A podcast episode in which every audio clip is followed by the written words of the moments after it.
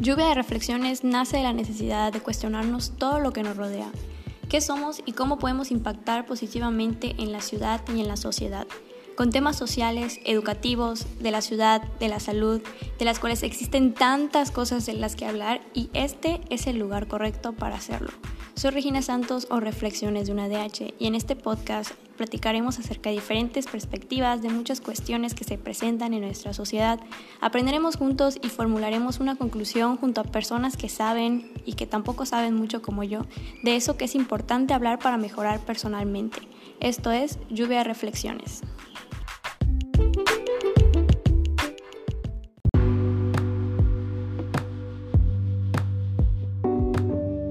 Hola a todos, buenos días, tardes, noches, a la hora que se hayan conectado conmigo.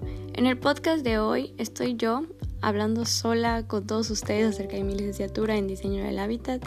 Tengo pensado realizar este tipo de episodios en donde me encuentro yo sola y también de vez en cuando invitar a otras personas que quieran platicar conmigo. Pero en esta ocasión quería darles una introducción acerca de mi carrera, la cual no es muy conocida y que creo que es buena idea ayudar con esa difusión que es súper necesaria.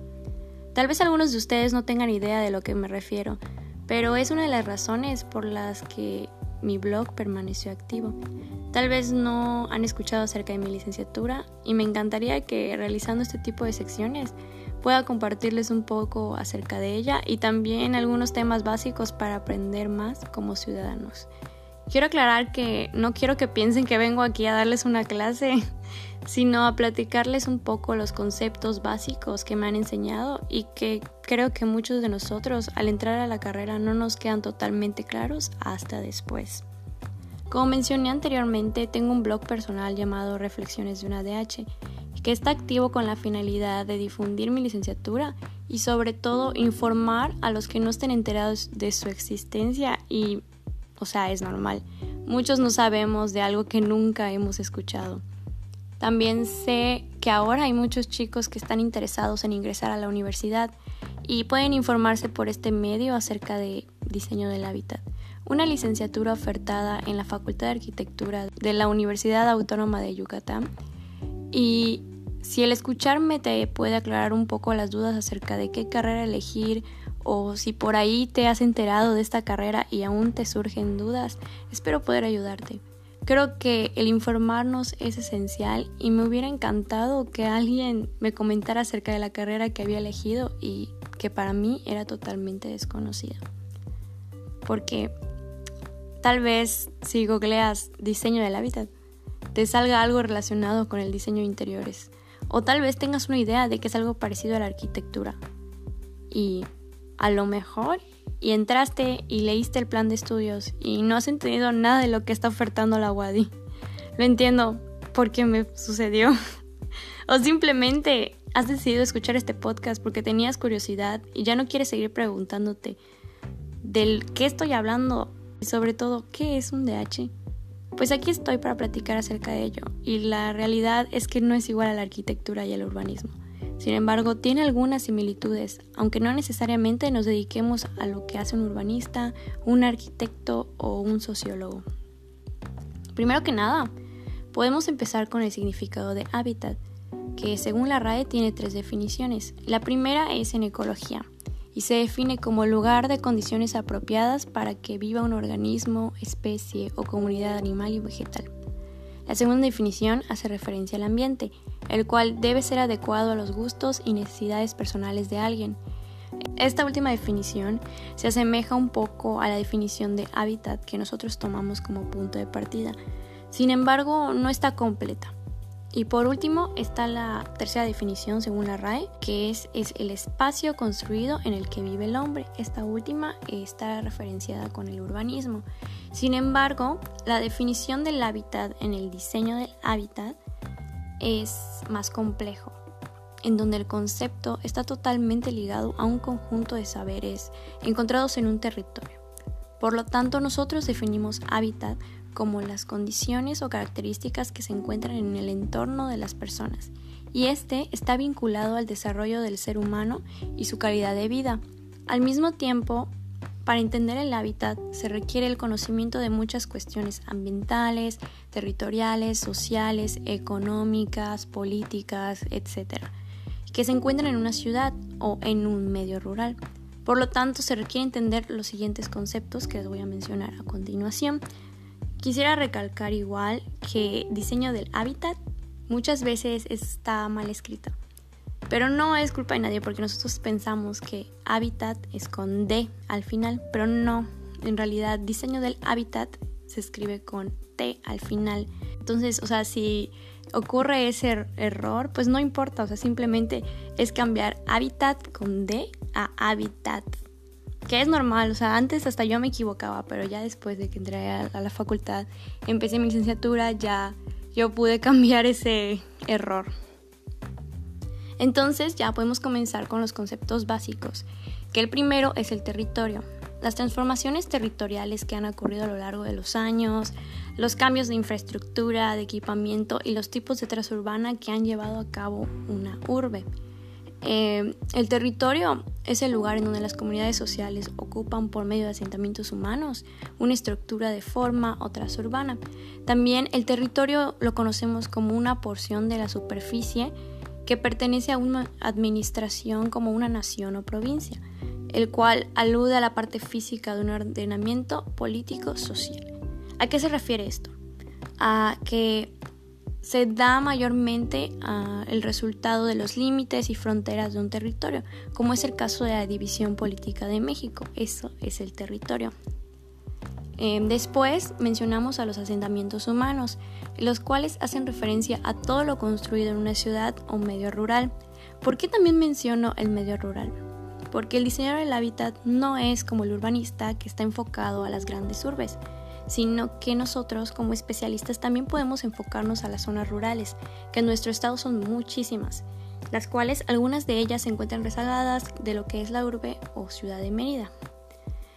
El concepto de ciudad, como ciudad de Mérida, es de suma importancia de tener en cuenta, ya que lo conocemos como un conjunto urbano conformado por una cantidad de edificaciones, sistemas viales, de población numerosa, eh, cuyas principales actividades están asociadas a los servicios, comercio o industriales, puede ser.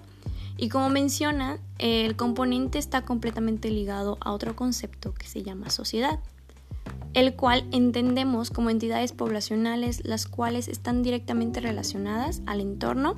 Normalmente se realizan actividades productivas, sociales, recreativas, una característica particular a una ciudad o a una zona específica. Dentro de la sociedad existen varios ámbitos conocidos como políticos, sociales, em, económicos, culturales, deportivos y recreativos. Esos son de suma importancia para generar una apropiación e identidad en un espacio. Si algo me ha quedado muy claro en mi formación como DH es que la ciudad es un espacio vivo que se puede adaptar o transformar a cualquier necesidad de la sociedad y esto se da en muchos casos con el paso de los años, ya sea con prácticas sociales, con prácticas económicas, políticas y hasta ambientales. Muchas veces el concepto de ciudad se ve modificado debido a todo lo anteriormente mencionado ya que hay cierta dependencia a lo que la sociedad requiera en un momento determinado y eso da la historia de las ciudades.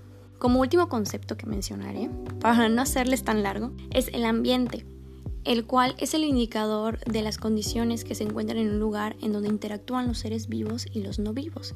Sin embargo, nosotros tomaremos en cuenta el ambiente social, el cual identifica las condiciones de vida tomando en cuenta su bienestar y los elementos físicos construidos. Tenemos que tomar en cuenta que un espacio que no cuente con un ambiente sano y equilibrado puede afectar directamente el desarrollo humano y a sus actividades sociales y productivas. Esto se da mayormente en las ciudades que no tienen un ambiente eh, bastante agradable. Tal vez te preguntes, y eso yo me lo pregunté cuando inicié esta licenciatura, ¿por qué necesito conocer todos estos conceptos? Que ya conozco, pero no enfocado al diseño del hábitat. Pero es de suma importancia conocerlos, debido a que los componentes de una ciudad o asentamiento humano deben ser analizados para identificar sus problemáticas y con base a ello, nosotros poder proponer soluciones que mitiguen la problemática presente. ¿A qué me refiero? Que para poder realizar acciones, estrategias o propuestas, que es a lo que nos dedicamos los diseñadores del hábitat, es importante reconocer y analizar cada uno de los conceptos mencionados, y me faltaron por mencionar, pero estos son los básicos, eh, en una zona específica. Como mencioné anteriormente, estos pueden ser una zona rural o urbana. Sin embargo, personalmente, en lo que he realizado en la carrera me he enfocado a la ciudad más que al entorno rural. Sin embargo, tengo conocimientos de ambos. También cabe aclarar que tenemos que contemplar las dimensiones espaciales o morfológicas, socioeconómicas y ambientales de un territorio específico, al igual que la política institucional que se rige en ella. Para ello, se requiere realizar un estudio en donde se realizará por medio de información de sus antecedentes del lugar y la situación actual para posteriormente realizar un análisis de la zona. Eh, todo esto nos ayudará para poder proponer soluciones y actualmente también se toma en cuenta la participación ciudadana como medio fundamental para conocer todo tipo de especificaciones y necesidades que se presenten en una zona o espacio construido. Esto es lo que realizamos los diseñadores del hábitat a grandes rasgos. Muchas veces podemos enfocarnos en diferentes temas como movilidad, espacio público, medio ambiente, territorio, infraestructura urbana, equipamiento, vivienda y existen más. Eh, y una de las cuestiones que más me encontré en las ferias universitarias porque yo acudía mucho a las ferias universitarias por creo que como tres años seguidos. Fui como representante de mi licenciatura y me la pasaba hablando ahí con chavillos que querían entrar a la universidad y que por curiosidad se acercaban al módulo de diseño del hábitat y preguntaban acerca de ello, ¿no? Y me encontraba con que el plan de estudios no estaba totalmente claro y apuesto que muchos de mis colegas aún se preguntan qué onda con ello, porque yo me pregunto igual lo mismo. Y déjenme contarles que hasta hoy en día sigo sin comprender el por qué es tan difícil entender el plan de estudios, ya que en su momento yo igual me encontraba confusa. Y si leemos el objetivo principal de la licenciatura, que la tengo aquí apuntadito, ustedes no me ven, pero estoy leyendo en mi laptop algunos puntos que estuve resaltando que sería importante mencionar en este podcast. Así que aquí tengo el objetivo principal que dice, formar profesionales que a través del diseño contribuyan éticamente a la solución de problemas ambientales y territoriales del hábitat que tengan capacidad para el trabajo en equipos multi, inter y transdisciplinarios y para adaptarse a escenarios multiculturales, que trabajen con sentido crítico histórico, respeten de los patrimonios natural y artificial, que propongan y emprendan iniciativas vinculadas con la comunidad que involucren a esta. Ese es el objetivo que menciona la licenciatura.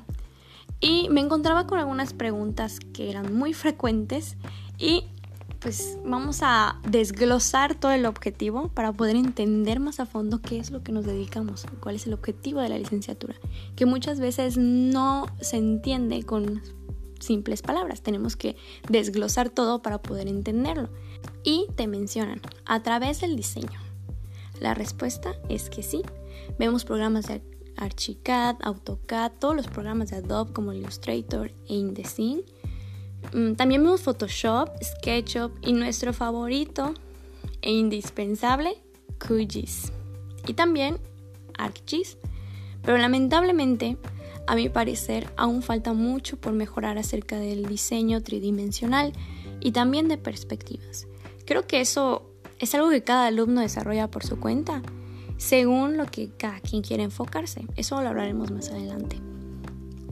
Problemas ambientales Claro. De hecho, uno de los enfoques es hacia lo medioambiental y es indispensable tomar en cuenta todas estas cuestiones en cualquier proyecto de diseño o de programa que se desarrolle o que queramos elaborar, ya que se requieren proyectos que contribuyan a la sustentabilidad, así que problemas ambientales tenemos que saberlos. Otra pregunta, ¿cómo que trabajos multi, inter y transdisciplinarios? Bueno, también adquirimos conocimientos básicos de diferentes áreas en nuestra formación. No somos todólogos, sino que requerimos siempre trabajo en conjunto a otros profesionistas. para elaborar proyectos pues más exitosos. Quisiera dejar en claro que una peculiaridad que está súper presente en nuestra formación es aprender acerca de trabajar en equipo. Y aunque quieras agarrarte de greñas con algún miembro de tu equipo, aprender a sacar el trabajo adelante y así poder pasar tus materias es indispensable. Aquí si aplicamos el haces algo o no ponemos tu nombre. Eso pasa todos los talleres. Otra pregunta. ¿Cómo que crítica histórica, respeto al patrimonio natural y también artificial? Claro, tenemos asignaturas relacionadas al medio ambiente, también al patrimonio histórico de las ciudades. Normalmente tomamos en cuenta para cualquier proyecto urbanístico todos estos conceptos, ya que la preservación de áreas naturales protegidas y el patrimonio cultural histórico es esencial. Y la siguiente pregunta es, ¿cómo que iniciativas vinculadas con la comunidad? Esta es la más importante para mí. Como mencioné anteriormente, se requiere de un amplio conocimiento de la zona de estudio y para ello necesitamos conocer de las relaciones socioespaciales. Eso trae consigo todas las conductas sociales, culturales, económicas, políticas, etc. Y no hay mejor herramienta que un estudio con la misma sociedad. Esta sociedad se va a presentar para informarnos acerca de sus necesidades y también hacerlos partícipes de posibles soluciones a corto plazo, lo que genera una mayor apropiación de espacio e identidad. Una vez explicado lo anterior, me gustaría agregar que el plan de estudios está dividido en varios enfoques. Como mencioné anteriormente, el profesionista puede identificar su área de interés y especializarse. En el caso del plan de estudios existen tres áreas identificadas, que son planeación, proyectación y gestión. Estos están divididos en tres talleres en dos niveles y cada uno son especialmente para cada área. En el caso de planeación, nos enfocamos en realizar programas de desarrollo. Estos son proyectos especializados en manera de documento. En el caso de proyectación, ya nos enfocamos en el diseño urbanístico. En ello proponemos por medio de visibilización de proyectos más específicos por medio del diseño. Después está el área de gestión, la cual hasta ahora ha sido una de mis favoritas. En ella nos enfocamos directamente a hacer posible el proyecto con una serie de datos de financiamiento, identificación de actores involucrados y también la gestión de todo lo que se requiere para hacer posible eso que tenemos en mente para mitigar una problemática encontrada. Quisiera recalcar que para cada área se requiere hacer el mismo proceso, que son la identificación de antecedentes, marco normativo, metodología, diagnósticos, análisis y las propuestas. Sin embargo, la diferencia de cada una de esas áreas es el producto final. Normalmente un estudiante elige uno de ellos. Sin embargo, hasta hoy en día es difícil elegir solo uno, ya que los tres me parecen grandiosos.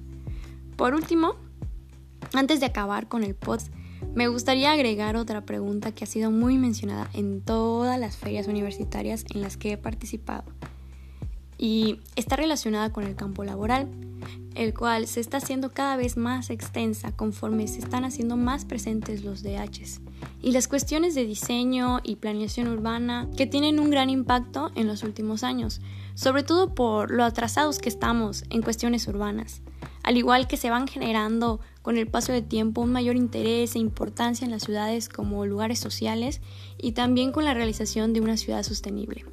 Así que Normalmente puedes trabajar en dependencias de gobierno y consultorías. ¿Y por qué no? Últimamente se han hecho cada vez más visibles el trabajo de un diseñador del hábitat y tengo amigos que también trabajan para constructoras. Este trabajo de visibilización se lo debemos a todos nuestros colegas que lo han tenido difícil todos estos años por hacerse presentes en diferentes campos laborales, ya que yo me enteré que cuando surge la licenciatura al principio era muy difícil para ellos conseguir trabajo, debido a que muchos están acostumbrados a rechazar lo desconocido. Es normal, ya que es una carrera nueva, que no muchos tienen la apertura de conocer. Sin embargo, la difusión y la visibilización que se ha realizado a lo largo de los años nos ha beneficiado. Y sí, hasta hoy en día existen personas que desconocen totalmente lo que hacemos. Y muchas veces nos mencionan que solo plantamos árboles y hacemos parques. Cosa que sí hacemos, Pero no es solo eso. Para plantar un árbol se requiere de un conocimiento de la tierra en la que la sembrarás. Y eso lo realizan nuestros compañeros biólogos que hacen un gran trabajo para conocer el tipo de suelo y la manera en la que plantarás un árbol.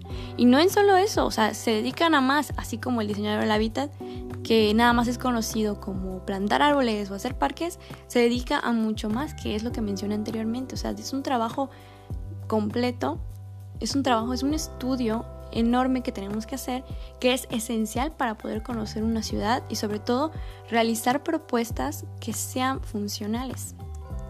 Tal vez muchos manera y se burlen de lo desconocido, pero no hay que decaerse. Mucho ánimo, compañero de H o persona que tenga interés de inscribirse a la licenciatura y esté escuchando este podcast. Las personas que rechazan lo desconocido no demuestran nada más que su ignorancia. Nosotros como profesionistas sabemos lo que somos capaces y entre nosotros podemos apoyarnos. Sabes lo que vales y lo que tu licenciatura vale. Todos tus conocimientos son válidos y se admiran. Esto aplica para cualquier licenciatura que estés estudiando, ya sea una licenciatura conocida o desconocida. Todos debemos valorar el trabajo y el conocimiento de los demás. Y ya sabes, si se burlan de ti, pues son ignorantes. y pues ya sabes, si se burlan de ti, simplemente ignóralos. La verdad, tú sabes lo que vales como persona y como profesionista. Bueno, para finalizar este podcast, me gustaría agradecer a todos los que permanecieron escuchándome por todo este tiempo. Estaría muy contenta de haberlos ayudado un poco con esta introducción del hábitat y de mi licenciatura. Por cierto, algunas personas me preguntaban qué significa DH y es una abreviatura de diseñadora del hábitat o diseñadora del hábitat en mi caso. Así que sin más que mencionar, espero que se encuentren muy muy bien, les mando un abrazo virtual y nos conectamos en el siguiente episodio. Que por cierto, mm, les voy a dar un avance del próximo episodio, que será un especial el Día de la Mujer, con una invitada súper especial, así que no se lo pueden perder.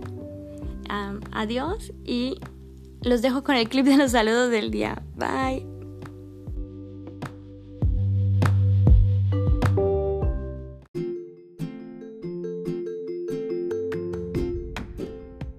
Oigan, no me puedo ir sin antes decir las menciones de esta semana, los cuales han realizado una dinámica que realicé desde mi Instagram, en la que compartieron que estaban escuchando el podcast y también me ayudaron muchísimo a difundir. Así que los saludos son para Flori Díaz, Albert Sosa, Rebe Estrada, Orlando Sabido, Villo Stuff, el cual es una página de una hermosa llamada Al Escalante.